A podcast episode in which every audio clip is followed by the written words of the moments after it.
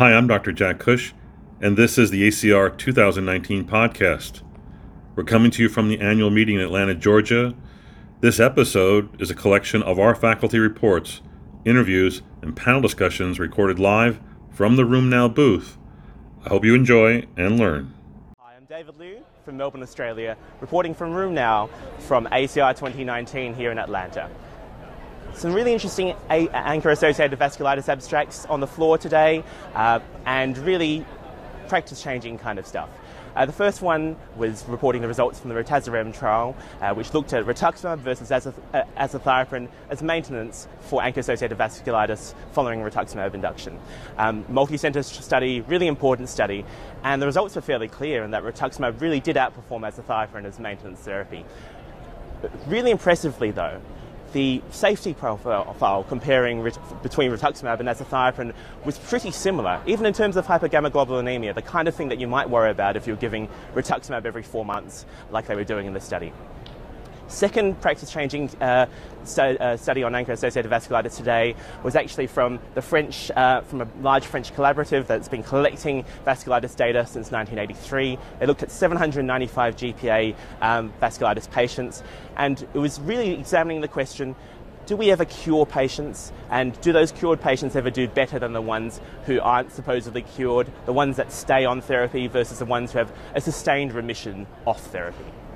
And comparing these patients at three years, five years, greater than seven years, they didn't find any difference between the two groups. Really comes down to the fact that ANCA-associated vasculitis is one of those conditions that you often have to treat ongoingly with maintenance therapy on an ongoing basis to really get the best outcomes. So really thought-provoking stuff in ANCA-associated vasculitis today. There's some interesting abstracts from the French group in coming days as well. Log on to rheumnow.com for more data from this whole meeting and I'll see you there. This is Dr. Kathryn Dao reporting for RheumNow. I'm at the ACR 2019 meeting in Atlanta, Georgia, and I just got out of a very interesting session. This is on um, clinical infection risk and safety profile for RA therapeutics. And there were several posters that were, or abstracts that were presented. And so I'm just going to summarize what I found out. The first one was looking at um, hypogammaglobulinemia in patients who've received rituximab. Now, there are certain patients who um, have underlying hypogammaglobulinemia who then receive rituximab who have developed infection. But what about those patients who actually had a normal um, immunoglobulin level and then receive rituximab and then develop hypogammaglobulinemia? What, what is the profile of those patients and what happened to those patients? Well, in this one retrospective trial, they looked at these patients in particular. They found that about 24% of patients on rituximab can develop hypogammaglobulinemia. And they found that those patients at risk for developing it were number one, patients with ANCA associated vasculitis, patients who receive cyclophosphamide in the past, and three, patients who've been exposed to high dose steroids. So those patients are at risk. Not only that, these patients have a higher rate of infection, though non clinically significant. Um, and then the other abstract that was presented was also the rate of uh, major adverse cardiovascular events, MACE, and VTE in patients um, in, across upadacitinib. So these are based on phase three trials, and they found that actually there's no increased risk for MACE or VTEs with UPA. All right, so this is kind of different from all the other JAK inhibitors. Why is that? Well, the author was saying, first of all, the follow up is short compared to some of the other JAK inhibitors. It's only two years. Um, they didn't find any correlation with UPA with dosing. So higher doses of UPA didn't increase the risk for cardiovascular events or VTEs. They didn't find any correlation with lipid numbers, and they didn't find any correlation with platelets. All right. So another abstract. This one is looking at the Medicare database all right, this is uh, Jeff Curtis's study, and they were wanting to see what happened to patients who receive long-term low-dose steroids. So they were divided up into zero milligrams, uh, five milli- less than five milligrams, five to ten milligrams, and greater than 10 milligrams. And there were over 246,000 patients studied. 47% of them with rheumatoid arthritis were on, or I'm sorry, rheumatic diseases were on glucocorticoids. They found that patients who required long term glucocorticoids actually had higher use of narcotics. they also had an increased rate of hospitalized infections. And this also correlated with um, prior studies where the higher the milligrams per day of steroids, the higher the rates of hospitalized infection. Patients requiring long term glucocorticoids were also patients who had rheumatoid arthritis. They also had less follow up with their physicians. Take home point minimize steroids and also see your patients quickly and frequently. And then the last abstract that was presented during this session showed um, was evaluating the risk for cancer in patients with biologics compared to patients who are on traditional synthetic DMARDs. And this is a French database study. They found that um, when they evaluated 83,659 patients long term, they didn't find any risk for increase in solid malignancy, just like in the other studies. Um, and the hazard ratio for lymphoma is 1.35, non significant p value. And there's really no difference in cancer whether or not you're on biologics monotherapy or biologics plus DMARD. So this actually just confirms what we know that biologics really don't increase the risk for cancer or lymphoma. So if you want more information, please go to rheumnow.com or acr19.rheumnow.com. Dr. Kathryn Dao reporting. Hi everyone, my name is Kanika Monga and I'm with RheumNow and we are at the American College of Rheumatology annual meeting and wow, what a great start it's been. And I'm extremely excited to have Dr. Ravel here with me right now. Uh, can't wait to ask him lots of questions for us. Hi Dr. Ravel, how are you okay, doing? Good to see you. Nice to see you. So first off, congratulations for being ACR Master. That's amazing. Well, I sort of feel a question of having survived that long. I mean, given the alternative, but it's an honor. It, it truly is an honor. Uh, I've been working with the ACR for, Lord, uh, nearly 40 years, and uh, uh, this is a very great honor to have been selected for this. Well, it's my honor to be here with you right now. What advice would you have for people that want to pursue a career in rheumatology? Well, this is a very good time to be going to rheumatology. Uh, we have a much clearer concept of pathogenesis, uh, better aids in diagnosis, and by all means, more and effective treatments, albeit expensive. And uh, uh it, we really can now do something for our patients. We are taught in diagnosis and to be skilled therein, and we can uh, do. We know that early diagnosis and early initiation of, of effective therapy uh, is very important in outcome, and that we have the tools now for that early diagnosis with genetics, with biomarkers, with new imaging techniques, and the like. That's that's extremely true, and of course I'm biased, and I love rheumatology as well. Uh, so, Dr. Ravel, how do you feel uh, the field has changed over the years? Well, when I joined, uh, we were called the American Rheumatism Association when I uh, first joined this organization. Actually, the first meeting I attended was in, as a medical student in 1976, so that, it goes back quite a ways. Uh, things have changed a great deal. The specialty has grown enormously. The awareness of what it is. Uh, and of the diseases involved therein, and especially, I like I said, with this growing awareness, we can diagnose earlier. Uh, the technology has remarkably moved forward, and the ACR has uh, more and more been enabled to really help us in our mission. That's actually very, yeah, very true. Now, what are you most excited uh, to see at this year's meeting? What session are you most excited to attend? Well, the plenaries are, are remarkable, and uh, they, they they especially highlighting novel treatments uh, and novel pathogenesis. Uh, the the uh, I'm just completely bowled over at how fast uh, the scene, the scenery is changing, and and how much that we're going to be able to do, uh, and it, it makes this especially all the more exciting. I think there's so many different sessions that, that one can attend, uh, so many ways that appeal to an individual's own focus or expertise. Uh, that uh, it's like being a kid in, in a candy store. The only danger is getting diabetic. That's true. It's a Disney World for rheumatologists. Uh, so I am extremely excited about the Hench lecture that you're going to give us on Tuesday morning. Can you tell us a little bit more about what's in store for us? Well, that's a special passion of mine. Uh, uh, chronic back pain is, is a major challenge. Uh, in this country. It's the leading cause of disability.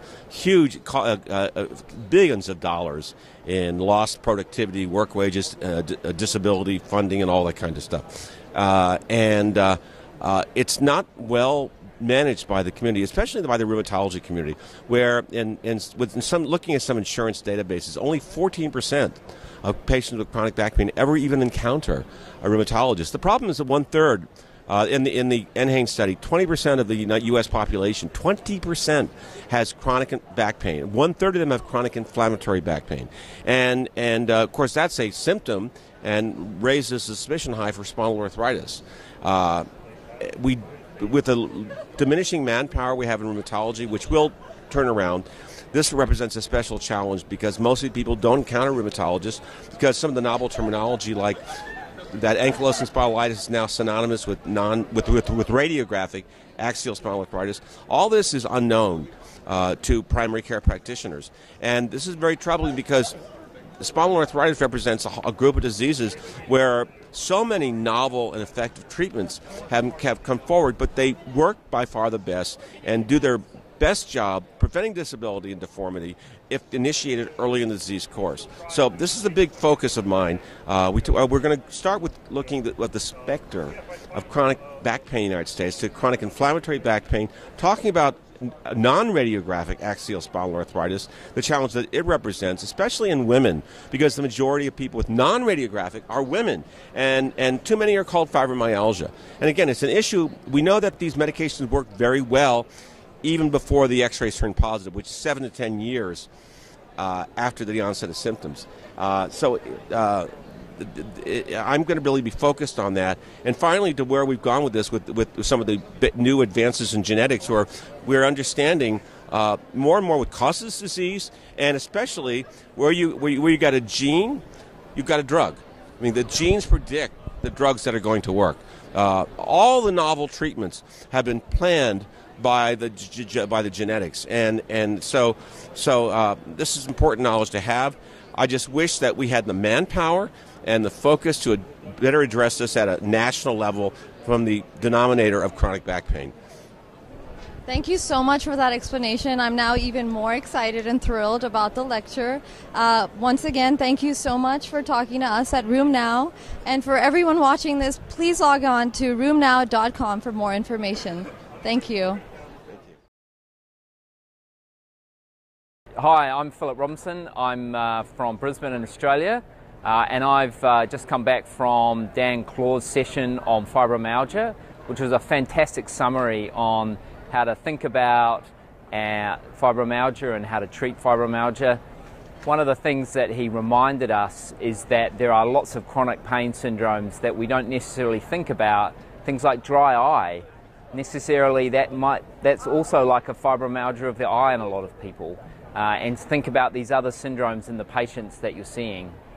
Uh, he reminded us that potentially the relevance of tender points isn't that relevant now, and that you can ask questions like uh, Are you uncomfortable when people hug you? Uh, are you uncomfortable when people do your blood pressure? Are much more relevant because these are chronic, widespread pain disorders, uh, not just focal pain disorders. And he also reminded us that people really don't often just have one type of pain, they have mixed pain.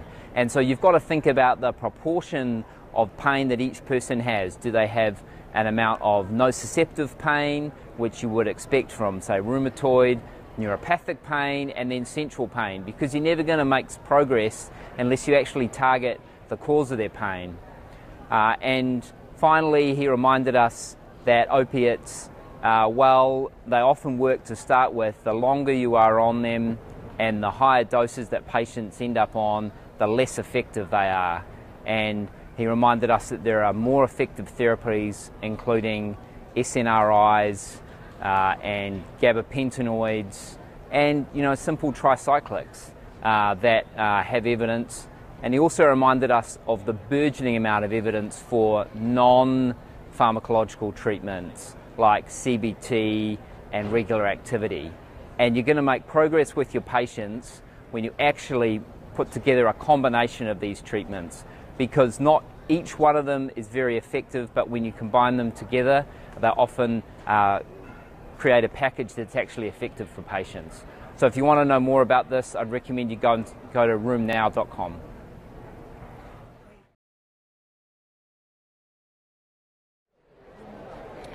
Hello, my name is Torkel Ellingsen. I'm from Odense University Hospital in Denmark.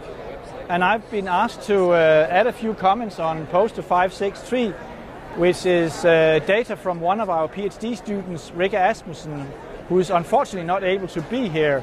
And it's about uh, sex differences in ankylosing spondylitis and non-radiographic uh, AxSpA, where Rikke collected uh, 100 patients consecutively from a university clinic setting in Svendborg and Odense, Denmark. And uh, we decided to focus on pain parameters that we not usually collect when we evaluate disease activity in uh, ankylosing spondylitis and non-radiographic uh, AxSpA.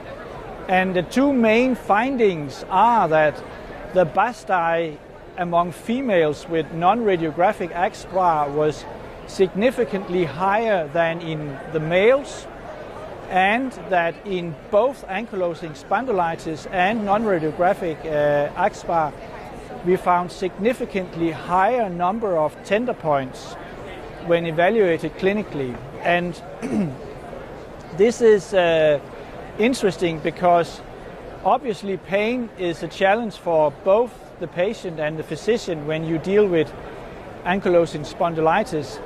But uh, when you see sex differences like this, then you need to be very cautious when you make decisions on when you intensify or make evaluations that are needed for treatment changes. And uh, Rikke will evaluate this further in her coming papers and uh, poster just presented is uh, last week uh, published in Arthritis and Research Care, so please check it up there.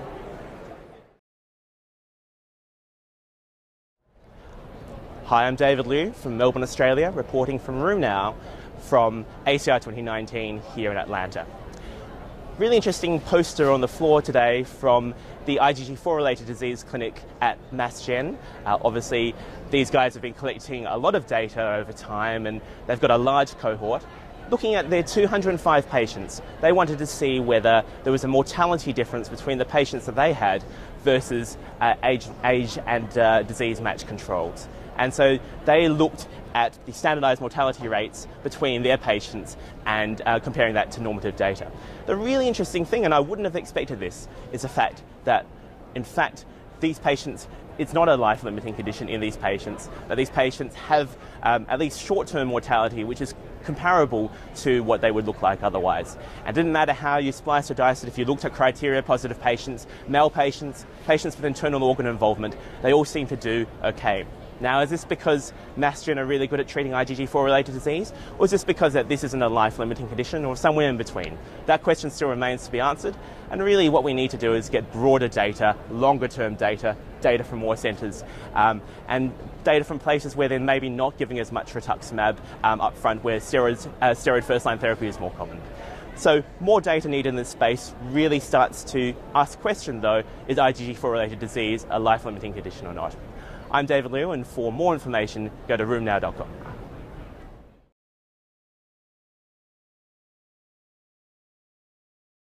Hi, I'm Dr. Rachel Tate coming to you from Atlanta for ACR 2019. I just attended a really great poster session, so I'm going to tell you a little bit about Abstract 1163. So, number one, we know that inflammatory back pain is often a cause for patients coming to a rheumatology office. And we also know that in terms of ASAS criteria, we need MRI changes as well as an HLA-B27 positivity as part of that criteria. Not for every patient though. So this is a Belgian study that looked at 138 patients and they wanted to understand if inflammatory back pain was actually predisposing patients to have MRI changes. So they took these 138 patients and they did MRIs on everyone and found that those patients who had inflammatory back pain symptoms as well as HLA-B27 positivity in these newly diagnosed AxSpA patients who all were TNF naive, they found that that uh, inflammatory back pain was actually probably a harbinger for severity of disease. On MRI, the most common finding were erosions, but predominantly in the patient population that had experienced inflammatory back pain symptoms. So even though this means that inflammatory back pain is something we need to be worried about, I argue that because this is a small study, non inflammatory back pain symptoms may also be something we need to really look at. So we need to make sure we're properly imaging patients based on their symptomatology, not just for ASAS criteria. So check us out on rheumnow.com and at rheumnow on Twitter. And can't wait to give you more information from this meeting. It's been a great one. Hi, I'm Dr. Rachel Tate from West Palm Beach, Florida, coming to you from Atlanta for ACR 2019. I just got out of a great session this morning. The CSRO, the Coalition of State Rheumatology Organizations, did a small legislative update, which I'll be blogging on later at rheumnow.com. But I wanted to share one piece of really vital information for you if you are unaware. In rheumatology, we're really good at advocating for our patients, but we need to be better advocates for ourselves politically, legislatively, we need some um, help in this particular regard. So the CSRO decided to update their website this year. It's csro.info. Why I'm telling you this is because down the next few months, we're going to see a huge change on the website. They're putting together an interactive state map that allows you to go to click on your state and you will see all of the legislature and how it affects you clinically as a physician and also how it affects the patients. Why is this tool useful? Well, a couple of things. Number one, if you want to stay up to date and with your legislators, this is a way to do it. But also, if you have a patient who's invested in their own advocacy and wants more information, it's another way for them to do that. So if you have legislature coming down the pipeline, they will also have direct links of how to interact with that, what to say, who to talk to. All of it will be done for you. Now it's not out yet, but it will be on csro.info, and I highly recommend you check it out. For me, I think this is a game changer. We need to be advocates for ourselves. So in addition to what you do in clinical practice, this is a way to do it. So keep checking us out on rheumnow.com. Handle for Twitter is at rheumnow. And we're going to send you more updates from ACR 2019 in Atlanta. Hello, I'm Jonathan Kay from the University of Massachusetts Medical School in Worcester, Massachusetts. I'm at ACR 2019 in Atlanta, and I just heard an interesting presentation by Dr. Ernest Choy about major adverse cardiovascular events and venous thromboembolic events in patients with rheumatoid arthritis from the Integrated Safety Database of upadacitinib. He presented data from the five clinical trials in the phase three program of upadacitinib looking at two doses, 15 and 30 milligrams, as well as the comparators, methotrexate adalimumab 40 milligrams every other week and placebo. What he presented was that the rates of major adverse cardiovascular events and venous thromboembolic events overlapped for all of the treatment groups. Upadacitinib at 15 and 30 milligrams taken by mouth daily, adalimumab 40 milligrams taken subcutaneously every other week, methotrexate, and placebo. All of the patients with major adverse cardiovascular events had at least one cardiovascular risk factor, and patients with venous thromboembolic events also had risk factors for venous thromboembolic events, such as a prior deep venous thrombosis, uh, knee replacement, or other risk factors. The conclusion of the study was that there was no dose relationship between upadacitinib and the occurrence of these events, and the rate of these events was similar for upadacitinib with the comparators adalimumab, methotrexate, and placebo. What this does not answer is the question as to why patients treated with JAK inhibitors are developing venous thromboembolic events. It's not related to platelet counts, uh, since platelet counts did not change significantly throughout the time period that patients were treated with upadacitinib, and patients on placebo also developed these events. It will be very important to understand the mechanism whereby venous thromboembolic events occur in patients treated with JAK inhibitors so that we can predict which patients are at risk and treat them appropriately to prevent this devastating adverse effect, uh, which may be an effect of this class of medications and may be completely unrelated. For more information, go to RheumNow. I'm Jonathan Kay. Thanks. Great. Great. Okay. You're always first take Dr. K. Okay.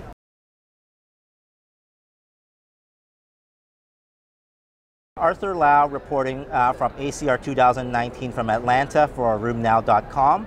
I want to talk to, you about an interesting study I uh, just saw on the poster hall, uh, abstract number 1412.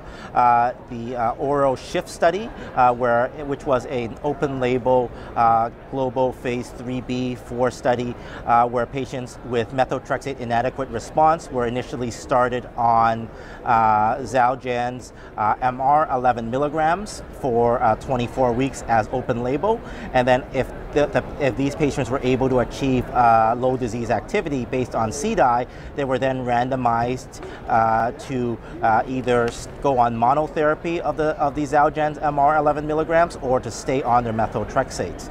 Uh, you had to be on 15 to 25 milligrams of methotrexate oral uh, at the beginning to be included in this study, and the mean dose was somewhere between 16 and 17 milligrams in each group. Uh, what the study showed is that after another 24 weeks uh, of either monotherapy or continue on methotrexate, there was very little difference for uh, health-related quality of life uh, for both the ment- for both the mental and the physical component of the, of the SF36.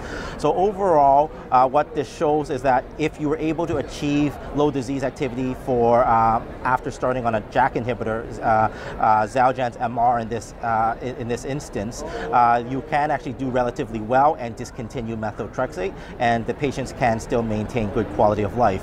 this is important because you know I have many patients with rheumatoid with comorbidities that are either unable or unwilling to continue on methotrexate. So this just reassures me that once they uh, initially do well, I can discontinue their methotrexate and likely they will continue to do well in the future.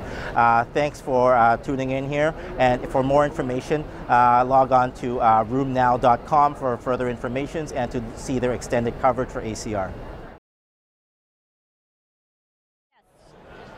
This is Dr. Kathryn Dao reporting for RheumNow. I'm at the ACR 2019 meeting here in Atlanta, Georgia. And I just got out of an exciting lecture. It's the Klemperer lecture with Dr. James, who presented preclinical lupus, the winding road to lupus.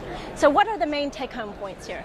Well, as you know, there are a lot of patients who are positive ANA. In fact, up to 25% of people in the healthy population will have a positive ANA, but yet only 5 to 8% of these patients actually develop lupus. Well, can we predict who will develop lupus? And what about those 20% of patients who don't develop lupus? What's so special about them? So, Dr. James, who works for the OMRF, basically has a database that um, is accessing the Department of Defense. And essentially, what was found was that number one, these patients who develop and transition into lupus have actually a few risk factors. They're typically first degree relatives of family members who have lupus. Not only that, they probably have a lot of autoantibodies. The more autoantibodies you have, actually, and also an interferon signature, that means you're more likely to progress to lupus. What she also found was that other risk factors traditionally that we've seen also predispose patients to develop lupus. That's tobacco smoking, that is hormones, so that's either an oral contraceptives or else hormone re- replacement therapy. Um, and in addition to that, vitamin D deficiency and sleep deprivation. That would be me, right? So if you sleep under seven hours a night, that puts you at risk. Now, what's also interesting is that alcohol, moderate alcohol, could be protective against uh, developing lupus. So I didn't see that one coming.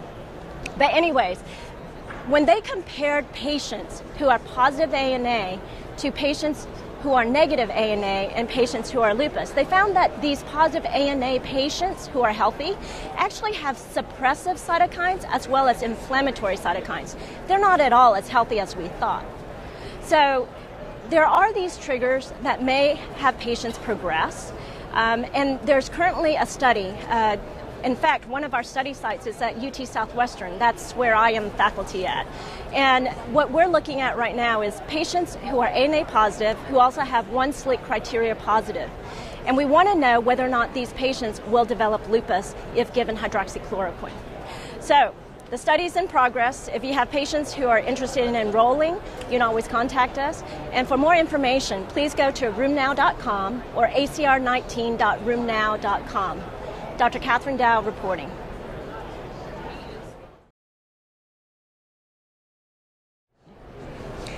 Hello, everyone. I'm Olga Petryna, reporting from the annual ACR meeting here in Atlanta. Uh, today, I would like to talk about the abstract number 301, which speaks about PANLAR recommendations on use of imaging studies in gout. Uh, so, there's a lot being told about um, guiding our treatment based on serum uric acid, but there is not really a clear recommendations how we could use imaging modalities in monitoring and guiding treatment of uh, gout patients. So PANLAR's ultrasound study group included rheumatologists, radiologists, statisticians, and methodologists to develop recommendations in this regard.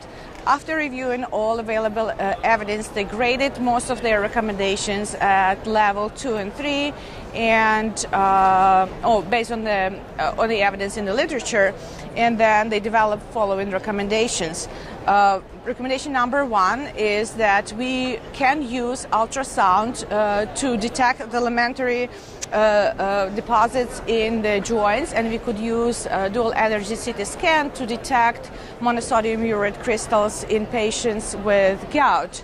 Um, the same uh, group suggests that uh, both ultrasound and dual energy CT scan can be not so uh, sensitive in detecting uh, monosodium urate crystals and damage in patients who had disease duration of less than two years. Uh, but is very specific, so that justifies the use of those modalities. It also says that patients with gout uh, do not present with very clear uh, Im- imaging results on X-ray and CT scan in terms of joint damage, but based on low cost of the study and high sensitivity, it, it is recommended to still use X-ray and CT scan as initial uh, imaging study in patients with gout as it comes to an MRI and ultrasound, these modalities are considered uh, very effective in detecting synovitis and tenosynovitis, but they're not very useful in assessing for crystal deposition and uh, gouty erosions in patients with gout. And uh, also, there is um, no uh, sufficient evidence to support uh, using these modalities in uh, guiding treatment choices or in monitoring patients over time. And it says it's best to use these modalities for initial diagnosis only, although it, they can be used as a complementary monitoring techniques uh, in most of the cases. If you would like to learn more, you can read about this more on RheumNow and also continue following us online. Thank you and have a nice day. Sarah Ruderman uh, from Northwestern University in Chicago. I'm coming to you live from the ACR meeting in Atlanta uh, for RheumNow. Um, what's going on today on Sunday? Well, one of the exciting uh, abstracts we're going to see today is the first of the phase three trials of guselkumab in psoriatic arthritis. Uh, we've seen a progression of uh, treatment options in psoriatic arthritis, looking at different approaches, different pathways, and now we've got the first phase three data for an interleukin 23 inhibitor. These drugs are really hot in the psoriasis space. Uh, we've seen phase two data in psoriatic arthritis, and now we're seeing two trials at this meeting, the first of which is a plenary session today uh, in phase three data for guselkumab. Very effective in psoriatic arthritis, uh, effective at two different dose arms, either uh, given every eight weeks, as is uh, conventional for psoriasis, and every four weeks, uh, thinking that perhaps psoriatic arthritis would need a higher dose. The trial today looked at patients who are both biologic naive and a small percentage of patients who are biologic experienced. Uh, there was a slight difference uh, in dosing arms, with the four week uh, patients getting a little bit better numerical response, though not statistically different. We're going to see the second phase three trial later in the week, in which there wasn't a real difference between arms. The key point of the second trial, which includes patients who are all biologic naive, is that there was radiographic benefit uh, statistically significant at the highest dose arm. Um, really cool data. The safety profile of this pathway is uh, tremendous. Uh, it does appear that we're going to see fewer infections uh, fewer adverse events than we've seen with other cytokine inhibitors. So we're really looking forward to having uh, IL-23 inhibitors in our armamentarium for psoriatic arthritis as rheumatologists. Our psoriatic, our, our dermatologist friends have been using them for psoriasis for a while, and we're excited to get on the bandwagon.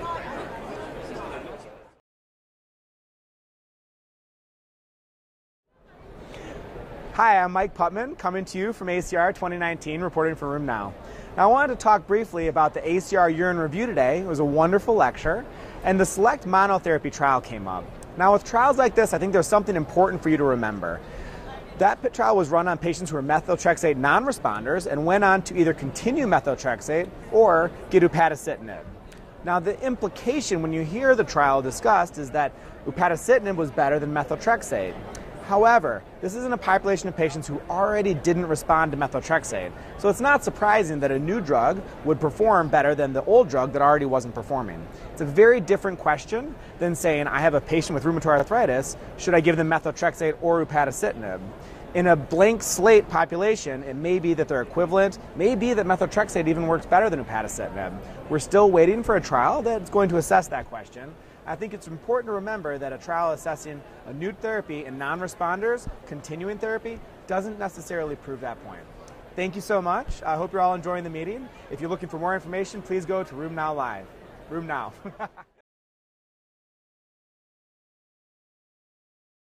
Hi, I'm Dr. Rachel Tate coming to you from Atlanta 2019 for ACR 2019.